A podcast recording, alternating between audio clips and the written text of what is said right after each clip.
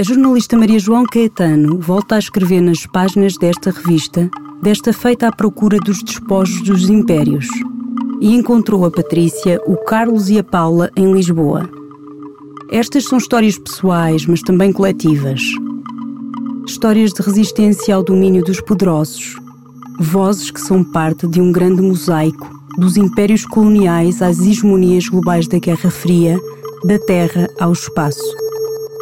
Os impérios estarão em cena numa série de conferências e debates que se estende em sete momentos, entre novembro e dezembro, no pequeno auditório da Culturgest.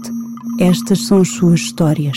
Olá, eu sou a Paula Cardoso, uh, sou a fundadora da, da rede Afrolink, uh, também autora da marca de livros infantis juvenis Força Africana. Eu nasci em Moçambique uh, há 43 anos e vivo em Portugal desde os meus três. Eu nunca me apresentei como portuguesa, apresento-me sempre primeiro como moçambicana. Essa questão da portuguesidade, e não confundir com a Portugalidade, a questão da portuguesidade é algo que eu reclamo mais recentemente, por ter percebido que, que estava a, a reprimir uh, uma parte da minha identidade, também faz parte da minha identidade, e fazia-o como reação a uma exclusão que eu sempre senti. Então, até uh, numa perspectiva de regeneração daquela que é a minha narrativa, de voltar a olhar para a minha história, ressignificar uma série de episódios que vivi, um, e eu hoje em dia apresento-me uh, como moçambicana e também como portuguesa.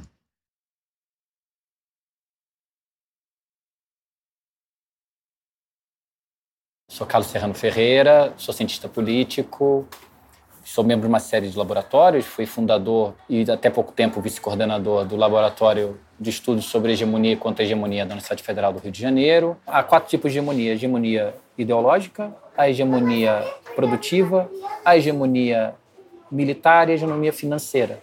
Quando falamos em hegemonia, também estamos a falar na hegemonia é, internacional, ou seja, do domínio e hegemonia de uma potência sobre as demais. Na verdade, originalmente, na antiguidade, quando surge o conceito, ele tinha uma conotação muito militar, de domínio militar. Mas ao longo do tempo ela foi ganhando outras conotações, em particular a partir do pensamento gramsciano, aonde a hegemonia toma mais um caráter do domínio ideológico, afirmação ideológica e liderança político-ideológica o império. É uma ideia de domínio também, de poder, a, a origem da palavra. Como hegemonia também tem esta ideia, tem uma similaridade é, de origem. Mas o império, originalmente, era, de fato, impérios territoriais. Não necessariamente contíguos, mas, de fato, esta estrutura de domínio territorial entra em crise de forma quase absoluta apesar de termos ainda exemplos, no fim da Segunda Guerra Mundial, associado também com uma, um questionamento ideológico ao colonialismo.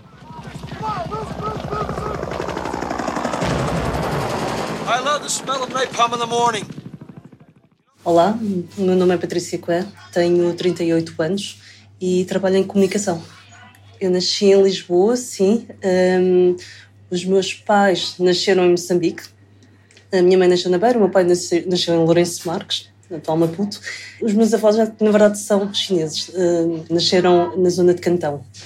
E penso que foi quando eles, na altura dos anos 10, 20, do século XX, que eles emigraram para Moçambique por questões de melhores condições de vida e tudo mais. Minha avó é, acho mesmo fascinante esta, esta história das fronteiras, porque a minha avó, ela devia ter 20 e poucos ela vivia em Hong Kong, e ela trabalhava numa fábrica, era uma operária. E, naquele tempo eu acho é, extraordinário porque ela era uma, uma mulher independente. Ela tinha o seu próprio salário, eu acho isso fascinante. E ela largou tudo por um casamento. Um casamento arranjado, porque uh, fazia-se muito, ainda acho que ainda hoje se faz um pouco isto, este casamento arranjado entre o primo de alguém e o, o irmão de não sei quem. E a minha avó casou com, com esta pessoa, com este desconhecido, por correspondência, e só depois do casamento um, concluído é que ela muda sozinha para, para Moçambique, sem nunca ter falado português, obviamente, sem, não, sem conhecer praticamente ninguém. E depois mudou outra vez com a guerra, com a independência, com ter de largar tudo aquilo que tinham construído para vir para Portugal. Vieram e, e a minha avó adaptou-se, passou a viver com os meus pais, adaptou-se bem. Eu acho é, engraçado, eu acho, em relação à própria língua, ela nunca se adaptou muito bem e ela em casa sempre falou uh, chinês comigo, com a minha irmã. Uh, muitas vezes ia, ia às compras e se, se ia connosco, ela falava em chinês e pedia para nós falarmos. Às vezes via as novelas brasileiras e nós uh, íamos traduzindo uma ou outra coisa que ela não, não percebesse. E, e pronto, na verdade foi uh, a minha a última ligação assim mais direta com a China que eu tive, a minha avó. The great Supreme Commander, Chairman Mao, issued a world-shaking call to us. You should pay attention to state affairs and carry the great proletarian cultural revolution through to the end.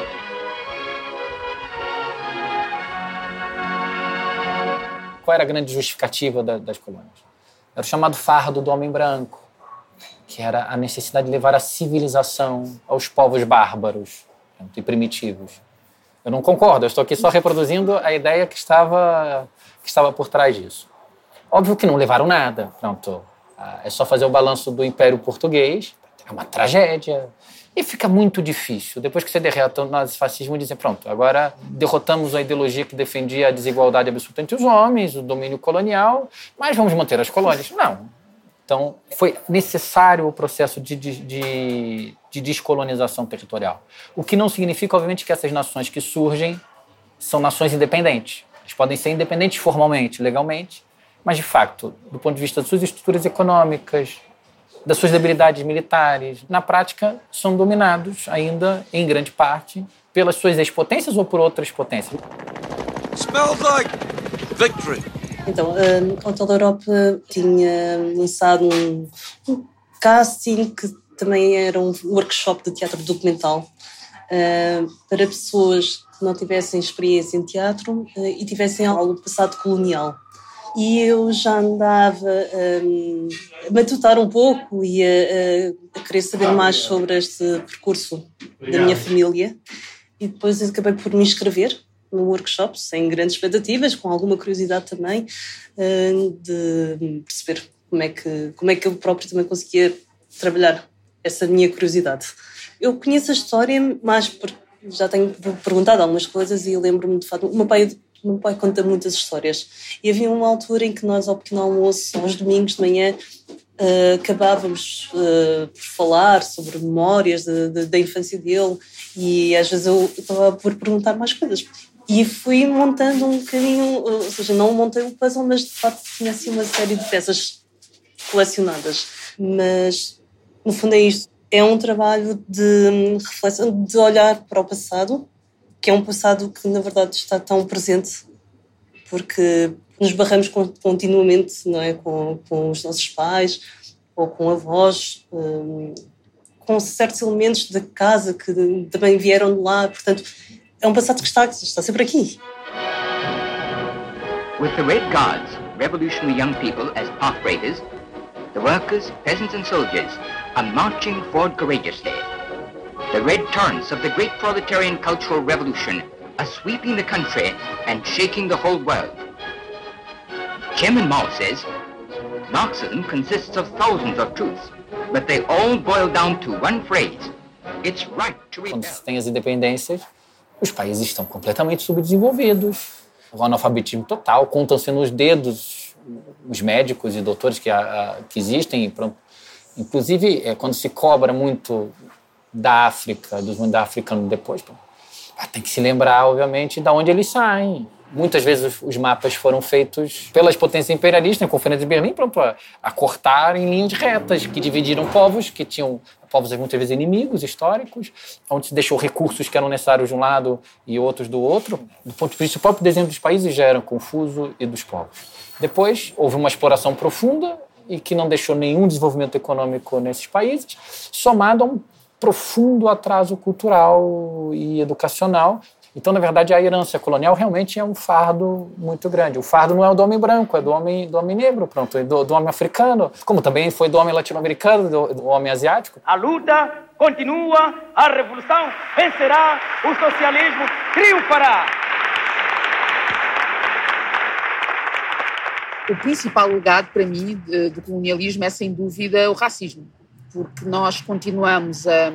As nossas relações continuam a ser regidas por esses pressupostos de desigualdade, portanto, não há aqui uma construção ou uma reconstrução das relações a partir dessa, desse momento histórico que houve, sendo que eu estava aqui a falar há pouco de ressignificação, é algo que eu venho fazendo também na forma como me expresso. Eu, por exemplo, não falo em guerra colonial, eu falo em lutas de libertação, porque tem que ver com a minha memória, com a forma como um, a, minha africanidade uh, viveu e ainda hoje vive uh, todo esse passado.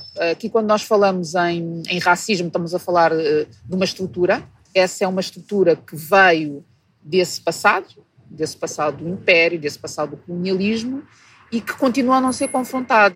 Este trabalho também foi de partir pedra, não é? partir um bocadinho também a um, encurtar esta distância entre, entre a nossa realidade e o que era a realidade dos nossos pais. Foi muito engraçado, foi muito catártico também, porque de repente uh, todas as minhas inseguranças ou, ou, ou, todo este mundo desconhecido da minha família era um elemento tão comum a todas as outras pessoas do workshop. Isso foi mesmo muito engraçado, foi, foi quase como uma terapia de grupo. Se calhar estou, estou a dizer isto de uma maneira muito, muito pouco ortodoxa. É quase como se houvesse uma espécie de, de, de orfandade que nos unisse, porque hum, nós vimos de, um, de uma certa parte do mundo, não, vi, não tendo nascido lá, vimos de lá. Há uma ligação umbilical e, ao mesmo tempo, também esta, esta cortina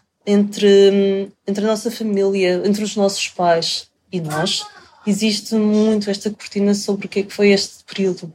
Que eu acho que eh, se calhar só com este, com este trabalho, com este uh, workshop, é que entre a curiosidade de um uh, e a curiosidade do outro, fomos conseguindo montar uma espécie de manta de retalhos. Mas é, é uma manta de retalhos que acaba por nos unir toda esta dificuldade de conversar, toda esta atitude defensiva que surge, eh, defensiva, ofensiva, para mim vem desse lugar de não reconhecimento de, das vozes, de que de facto uma pessoa negra pode, tem todo o direito de ter um discurso que é contrário àquele que é o discurso oficial, digamos assim. E esse reconhecimento dessas vozes não existe. E para mim, eh, esse é um legado do colonialismo, sem dúvida, porque o colonialismo, esta questão do Portugal, do, do Império, uh, estruturou-se uh, numa classificação de seres humanos que perdura. Basta percebermos como é que a sociedade está organizada, basta olharmos para as periferias. Nós estamos aqui a ter esta conversa em Lisboa, nós temos uma série de periferias à volta de Lisboa aquelas que são de maioria negra, nós podemos observar qual é que é a rede de transportes que serve ou qual é que não é, como é que ela funciona, como é que os horários estão construídos de forma a que as pessoas consigam vir para o centro de Lisboa, para tornar o centro funcional, digamos assim, uh, mas que depois, uma vez regressadas a casa, não tenham a possibilidade de vir desfrutar do centro de Lisboa enquanto espaço de lazer. Todas estas segregações, uh, elas não são por acaso. Portanto, elas partem dessa separação pré-existente e que depois vai sendo perpetuada desta forma. Falar dessas heranças todas é, sobretudo, falar dessa incapacidade do sistema reconhecer humanidade um, em pessoas que antes eram tratadas como objetos. E se uh, nem sequer conseguimos ter a discussão, como é que nós depois vamos avançar para a reparação? Eu milito desde os 12 anos, comecei no movimento estudantil, depois fui agente sindical, pronto. sempre tive uma militância Uh, até hoje tem, hoje com uma associação cultural onde eu trabalho, pronto, mas todos os desafios que ia enfrentando esbarrava, porque o micro está determinado pelo macro. Nessa grande questão, por que um país como o Brasil, por exemplo, ou a América Latina, pronto, com outras, outra Argentina, o Chile, o México, pronto, com tantas potencialidades, nunca, nunca arrancaram. Por que, que, ao contrário, por exemplo, dos países centrais, tanto da, dos países imperialistas, que também partiram de sociedades agrárias, por que, que elas não avançaram? Obviamente que a questão colonial era, é um elemento determinado, mas já, no caso latino-americano, as independências uh, coloniais são do início até, até a segunda década do século XIX. Pronto, já, já, já poderiam ter sido separados. Há pouco estava a vir para aqui, estava a pensar um bocadinho nesta história de, de, dos impérios e tudo mais. E estava a pensar de que maneira é que eu me sentia filha ou de, um, o que é nessa que eu sentia. E neste momento eu não sei se sou chinesa, se sou moçambicana. Eu sinto que não sou nenhuma das duas, mas ao mesmo tempo está tão presente. Eu cresci com tanto disto no, no, no, meu dia a dia que eu é que muitas vezes nem sinto portuguesa, que é tu cresces a ouvir um, falar cantonês, tu cresces um, a ouvir histórias de Moçambique e tu cresces com uma série de referências que não são as mesmas das crianças com quem tu cresces.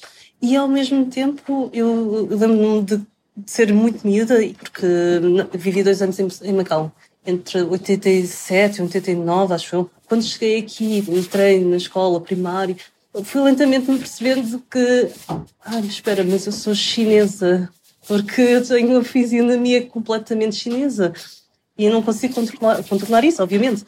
Mas é, é tudo assim um, umas camadas de, de, de, identidade que são sempre muito difíceis de, de perceber. Às vezes dá mais jeito de ser chinesa, um, outras vezes. Um, Gosto muito de falar sobre o meu lado moçambicano e as pessoas também acham muita piada. Não percebem, mas é porque é difícil, não é? É difícil perceber, explicar o, o quanto de mim é que é moçambicano sem nunca lá ter ido. E eu não consigo explicar isto a ninguém porque eu, sou, eu, eu sinto na pele e não consigo que isso seja hum, palpável ou, ou visível aos olhos dos outros, não da forma como eu sinto.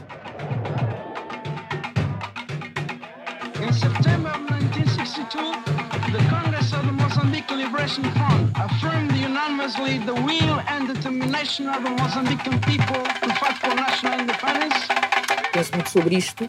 E esta conversa e estes pensamentos que vão vindo também são, são reflexos disso, de olhar para estas realidades, de pensar naquela que é a minha história, naquela que tem sido a minha história, naquela que eu quero que seja a minha história, naquela que eu quero que seja a história dos meus sobrinhos e das crianças e jovens uh, negros racializados que vivem em Portugal, que eu quero que seja uma história diferente daquela que eu vivi, que seja uma história com menos trauma, mas que consigamos encontrar este espaço uh, de pertença para todos, que é, que é isso que eu defendo, porque uh, eu percebi, uh, já em idade adulta, o impacto negativo que esse sentimento de não fazer parte e depois tem numa série de dimensões da nossa vida. A questão do amor próprio, da, da autoconfiança, a segurança, todas essas questões que nós deveríamos todos crescer para construí-las, uh, foram destruídas a partida. Então é muito difícil fazer esse reconhecimento do que foi destruído, porque aquilo foi retirado, e arranjar forma de resgatar aquilo que foi retirado. E, mas esse resgate é fundamental seja para o que for, para qualquer discussão que nós possamos ter, é preciso fazer esse resgate que começa com reconhecimento. Portanto, há uma palavra à qual eu volto sempre: reconhecimento. E esta herança que nós temos uh, dificulta esse reconhecimento, porque essa herança nem sequer é, é confrontada. E, e é isso que eu gostaria de ver acontecer.